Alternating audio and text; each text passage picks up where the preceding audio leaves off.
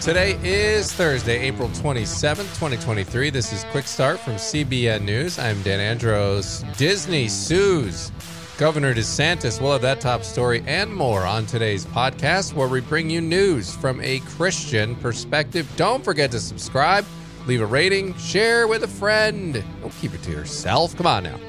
Send us your thoughts at quickstartpodcast at cbn.org via email.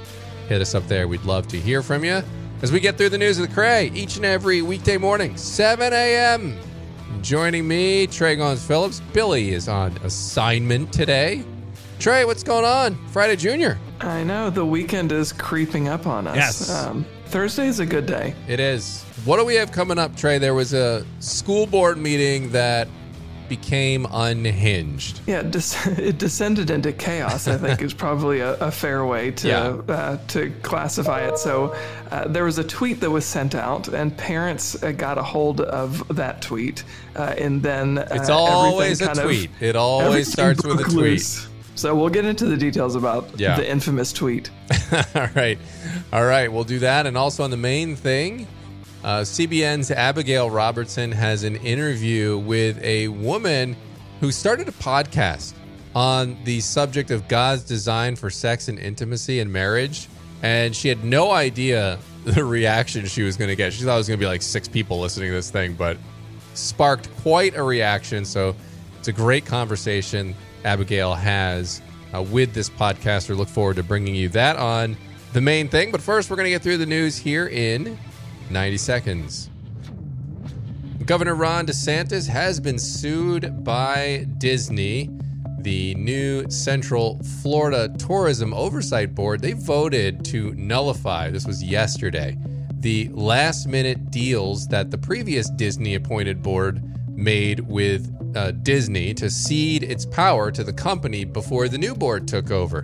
Disney responded soon after by follow- filing a, uh lawsuit in the U.S. District Court for the Northern District of Florida. They claimed that they were the victims of a quote targeted campaign of government retaliation. This all comes, of course, as Governor DeSantis is mulling a run for the presidential nomination in 2024.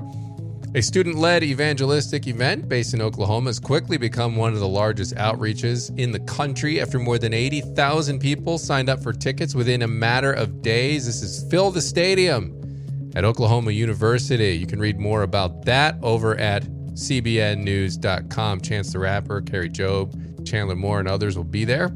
And we'll be there reporting on it as well, too. And 75 years ago, a declaration signed in Tel Aviv Art Gallery changed the world forever.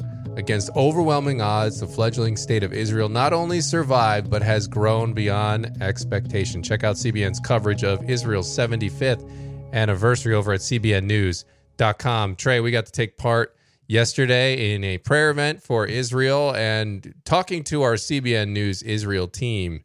It's it's always fascinating. They do such a phenomenal job tying everything to biblical history and taking a look at what's going on today. I think that's something that's so unique about our CBN Israel team, right? Is that a lot of uh, organizations and media outlets are reporting on this stuff, but if if you open up, really, you could just pick one. Any mainstream outlet, it's going to be biased against Israel. Oh, you can just yeah. guarantee uh, that Israel is going to be the aggressor, and that Yeah. whatever country it is, whether it's Iran or Palestine, uh, they're going to be uh, the victims of Israel's uh, colonialism or whatever word you come up with, uh, or that the media might come up with. So it's good to see a news outlet that's reporting on it fairly. Obviously, we're honest about the conflicts there, and the it's a nuanced situation. Yeah. Uh, so we try to be honest about that, of course. But uh, as you said, Chris Mitchell and the team there, or, or Wendy Stahl, uh, or Julie Stahl, I mean, are are um, are really focusing on uh, the the the faith aspect, right? And that this is biblically significant to us uh, as Christians, uh, and it matters that we put that context in into the situation. So anyway, Yeah. they do great work, and it was great to co-host that prayer event. They do, and I went over there in 2018, I believe it. I believe it was 2018, but that whatever the year was that they Trump was putting the U.S. embassy in Jerusalem for the first time after many adminis- administrations on both sides of the aisle had said they were going to do that. They never did. Trump did do that. So we went over there, and there were all these protests going on, and it was really fascinating to see it. And Chris Mitchell and his team they they report on this accurately all the time, but I got to see it myself, and it was it was remarkable to see. I was right down on the southernmost part parts of Israel, right on the border there of Gaza, and you could see all these protests happening, and they were sending in these um, Molotov cocktails on balloons. They'd like float them over and they'd explode, you know, on the other side. And they were setting fires on the border trying to break through. And they had all these, uh, you know, and of course, rockets were flying through uh, frequently and always do. And I'm watching this, and, you know, it, the, the IDF is just sitting there, you know, kind of monitoring the situation, making sure nobody comes through on their border. And then you then you turn and read the media and it's all yelling at Israel. And it's just it's unbelievable. You know they go out of their way. They just fall into these narratives. And I'm just I just I'm like I just watch this. They're over here. They're mad about the embassy thing. And so they're all rushing the border. And then they're like complaining when someone sets fire to the fence runs through when they've explicitly stated by the way when they showed us all the evidence of this of saying that they were going to go into these towns and commit terror attacks. So you, have the motive. You see them violently disregarding the IDF right there. It's it's remarkable. You watch it unfold in person. Chris just saw a terror attack. Actually, he happened upon it right. He was right there and he filmed it. It's on our YouTube channel. A little uh, summation of it. The stuff that they see is remarkable. And like you said, Trey, you are not going to get a fair shake for Israel uh, from these other outlets. You're just not. Go look at what everybody said in the 75th anniversary. It's it's all. Oh yeah, Israel is all divided. They're yelling at each other. There's there's no discussion of how remarkable it is that Israel exists in the first place. N- none of that. None of that. They don't want to talk about any of that. It's all just how can we demean Israel? Yeah, and I was going to say like isn't it insane that that's their day-to-day life in Israel. Yeah. yeah. Like they're dealing with this bombardment of violence yeah. every single day. It's like something yeah. happens and then they're going to go out to dinner anyway. They're still going to go to the park and do whatever they're going to do. So they've learned to, to live with it, which they is really do. I think unfathomable in um, in our Western way of thinking and our Western. I mean, thankfully, right? We have the blessing of not having to deal with that. Uh, very thankful for Chris and the team there in Israel. We'll definitely continue to pray for them and um, and everything that's going on there in the 70, 75th uh, anniversary. But I want to move now into our next story and a recent Catholic school board meeting, as we mentioned there at the top in Ontario, really went off the rails. We've seen this happen a lot at some of these school board meetings. People are starting to take out their frustrations at these school board meetings. So, what happened in this one? Yeah, so there was one uh, one Twitter post that was covering this uh, this meeting, and they described it as an explosion uh, that went off uh, when parents uh, really went to bat uh, at the school board. Okay, so it's the Waterloo Catholic School Board in Ontario, Canada. One of the trustees, her name is Wendy Ashby. She actually tweeted this back in October.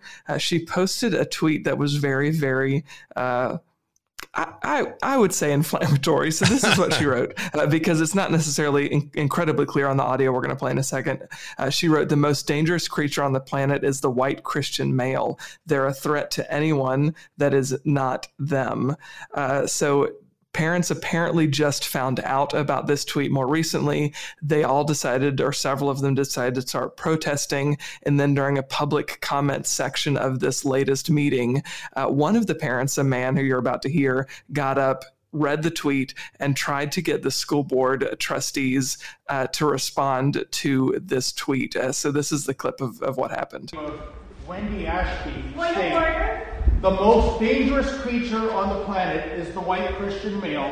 Point of order. Please be aware that, that such behavior and outbursts will not be tolerated. Does this board condemn or Please be aware that such behavior could result in your removal from this proceeding should it continue. Please so sit down, sir. So this statement. I would ask Ms. Ashby herself, but she is sitting this one This is your first warning. Please sit down, sir. This uh, outburst will not be accepted. Do you approve or condemn this racist, okay. sexist, anti-Christian statement? Okay, I will repeat yes this no? above warning. This needs to be... so that that actually went on for about yeah. a, two, close to two minutes. Wow. The two just went back and forth with each other uh, because he just uh, kept obviously trying to to share his complaints and the complaints of several parents, uh, trying to get a response, uh, and they never really got one, which probably doesn't surprise right. probably doesn't surprise y'all. So, what ultimately ended up happening at this meeting after this confrontation here? Yeah, so the that was uh, like I said at the beginning of kind of a public comment um, session uh, during the meeting, uh, and it it really just went off the rails uh, at that point. The po- portion we didn't play uh, shortly after uh, that section, about thirty seconds that we played, shortly after that, a lot of the other parents and people in the audience started clapping and applauding. I'm sure there were some a smattering of boos in there too, as a lot of noise, maybe people who are defending the school board, but the vast majority seemed to be defending the parent uh, who was standing up and trying to hold the trustees' feet to the fire and get an answer. That, though, like I said, never happened. The board actually decided to just end the meeting uh, and they left the room. All of the board members just walked out of the room uh, while residents clapped and cheered and also chanted shame uh, as they exited because uh, they refused to hold themselves responsible or, at the very least, hold Ashby accountable for what she tweeted. It's really remarkable that in so many of these instances, you have them not even wanting to hear, like when some of these parents read explicit material that's at the school that the, the students are often subject to. And, yeah. and you can't read that in here. Whoa, whoa, this is a public forum. It's like, uh, this is happening at the school, ma'am. And that my kids have to hear it, but we can't hear it here, and they don't see the irony. So, what's uh? You said that the community was clapping there. Has there been any sort of response in the news that they've that they've given to this? Well, so uh, we should note too that this is not the only thing. It was it was not a one-off from Ashby. It's not like she tweeted one thing and everything else. She had a glowing record when right. it comes to uh, to her view of Christians or uh, apparently of, of white people, uh, of white Christians in particular, uh, and then, uh, of course, white males. So earlier this year, on March 28th, uh, she called white women, quote, obedient soldiers of the Christo fascist patriarchy. There's a, a, whole lot there, but I think the parent is right to be uh, speaking out because, one, if this was any other religion, that would be a problem. It would get a whole lot of media attention. And certainly if this was any other race, uh, right? If this was a person of any other ethnic background uh, and they're making inflammatory comments like this, everybody would be up in arms about it being racist. Why is this not classified as racist? So that's why a lot of parents have been uh, very upset and they actually launched a petition uh, to have Ashby removed from her position on the Catholic School Board. Uh, the board hasn't responded to all of that uh, quite yet, but the petition calls Ashby's comments irresponsible, slanderous, accusatory, and inflammatory. Uh, it argues that she's marginalizing, stigmatizing, and possibly even endangering, quote, a sizable group of the very students she's responsible for protecting and supporting. So parents are not backing down. Uh, I think the the anger and frustration is mounting, uh, but so far the school board has decided uh, just to not say anything. Yeah. But I think they're probably going to have to address this eventually. Yeah, and look, I know this happened in Canada, and so you might be thinking, I know we have a lot of listeners from Canada, so you guys are kind of going to have to deal with this sort of thing. I know in America, you're thinking, well, I don't know, that's Canada. But we've seen enough of these here, and we have certainly seen that sentiment about white Christian men, just white men in general, but then white Christian men. They're sort of being set up as the boogeyman. And I, I find it interesting, Trey, that everyone is so comfortable to bash this group. But if, I mean, look, if you let's play the game, let's try to fill in the blanks and put in some other examples here. Jewish men are the most dangerous on the planet. Black men are the most dangerous on the planet. Gay men are the most dangerous on the planet. If you say any of these other things, you're getting canceled. I mean, I might get canceled already just for saying it in this context. Whoa, listen to what he's saying there. It's uh it's remarkable. I mean, it just should be obviously, like the gentleman was saying there on tape, a racist statement, blatantly bigoted statement. And we're unable to condemn this as a culture. It's concerning to me that that's the case. Yeah, well, I think, and we've heard for for so long uh, that racism is only one thing. Yeah, uh, it's all racism is only when uh, a white person says something about a minority. Of course, that is racism, and nobody's arguing that it's not racism. Uh, if you're you're being discriminatory or doing something wrong solely based on the the color of somebody's skin, but it can go any which direction. It doesn't matter. Anytime you're dismissing somebody because of the color of their skin, because they're male or female, uh, or because they're Christian. Mm-hmm uh, that's wrong. I, I, don't care who you are or or what you think uh, or why you're doing it. Uh, it's it's wrong. Yeah. Uh, but like you said, we have this carve out in our culture where when it comes to Christians, uh, that's allowed. It's not actually, it's more than allowed. It's like encouraged in a lot of areas of our culture, right? It's encouraged if you're the one who's willing to stand up and bash the Christians, uh, then then you're actually doing a, a society some sort of good uh, by standing up to the evil, bad Christians. Uh, even in our country, you mentioned this was Canada, but we've talked about this on the podcast a couple times now uh, that the FBI was sending plants into yeah. the Catholic Church sure. because the Catholic Church, the, the believers there, are so dangerous, dangerous yeah. Uh, that they're a threat to our country. Got to watch out for those Christians, Trey. They might break out in prayer, and at any moment, mass prayer may happen. Watch out. We, well, we saw that there was revival happening at Asbury. Everyone pay close attention can't have all those thoughts and prayers happening out there. But it does make me think of Matthew 5 11. Mm-hmm. Blessed are you who, when men shall revile you and persecute you and shall say all kinds of evil things against you falsely for my name's sake.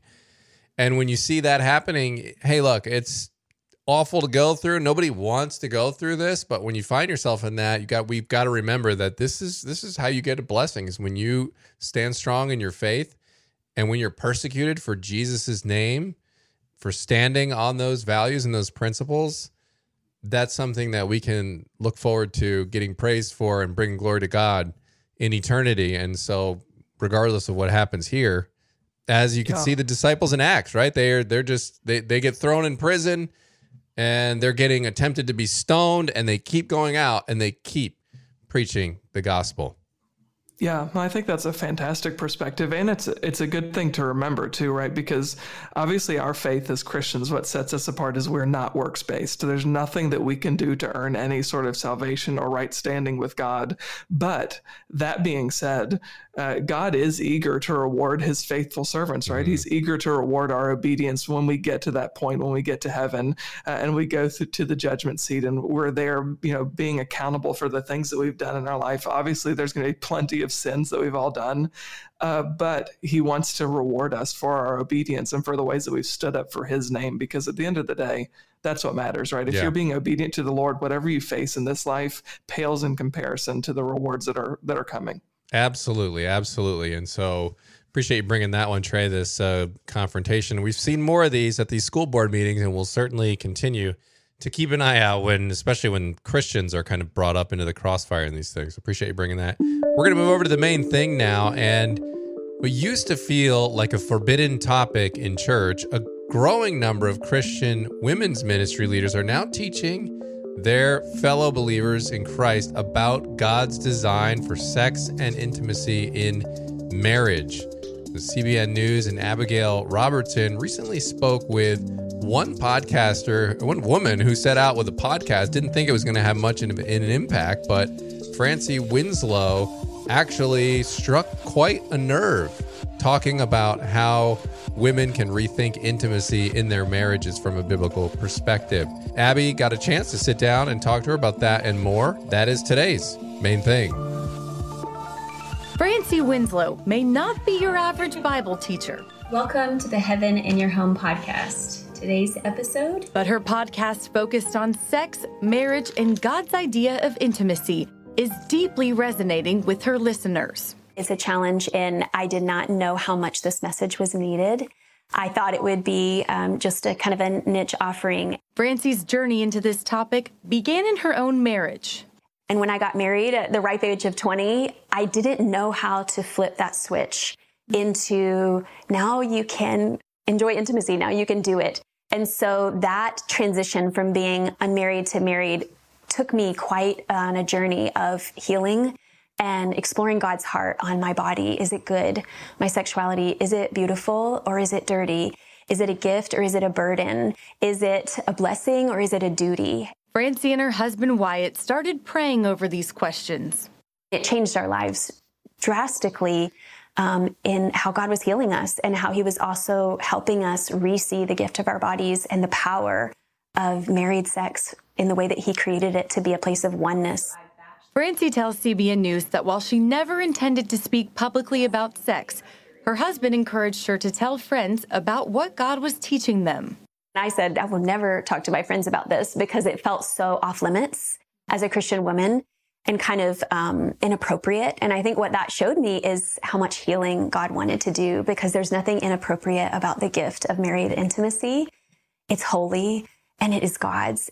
As Francie pursues this ministry, she finds many women hungry to know more about God's design for sex and intimacy in marriage, and she helps them see how heaven comes through all of it. I pray the podcast becomes is an open door and an invitation to the voice of God and the healing power of God to speak into our most vulnerable places. Do you feel like many Christian women are prepared when they get married for what sex looks like in the in a Christian sense in marriage? I sadly don't.